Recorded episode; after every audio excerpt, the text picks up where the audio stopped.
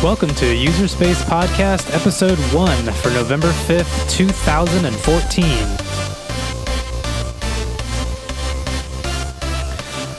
Today I'm talking iPhone, more specifically iPhone 6 versus 6 Plus. I picked up the iPhone 6 on launch day, and I've been using it ever since then, uh, up until very recently when I have been talking more and more about the 6 Plus and wondering what it was actually like to use a phone that was that giant.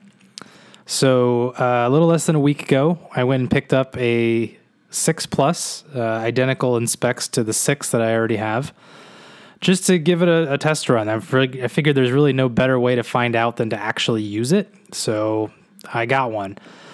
And I've had it, like I said, maybe four days now, something like that. And obviously, the biggest difference is it's huge.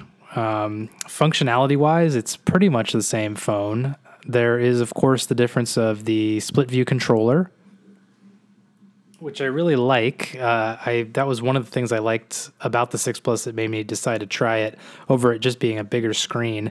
Uh, the split view controller is really handy and nice in certain applications.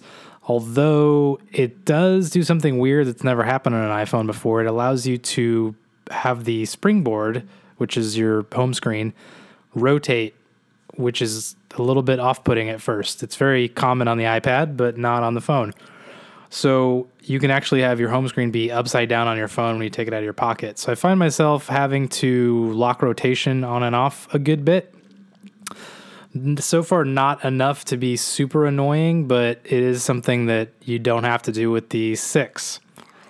Other than that, it, has been interesting having this gigantic phone in my pocket and just overall holding it. Um, the reachability feature works well for getting stuff at the top, although reaching all the way across the phone, a little bit of a struggle. One handed use is doable, but not nearly as comfortable as the six.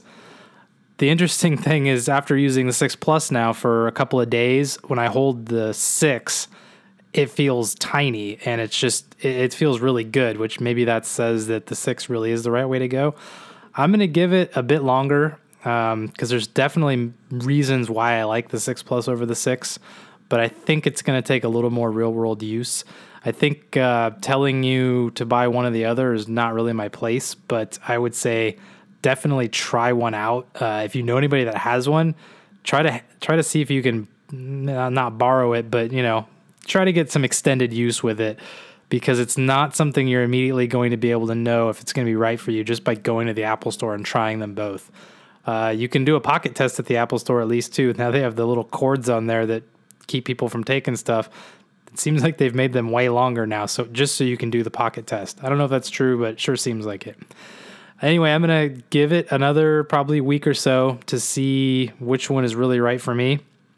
And then I will report back. Thanks everybody for listening to episode one, and there'll be more to come in the weeks following. Thanks.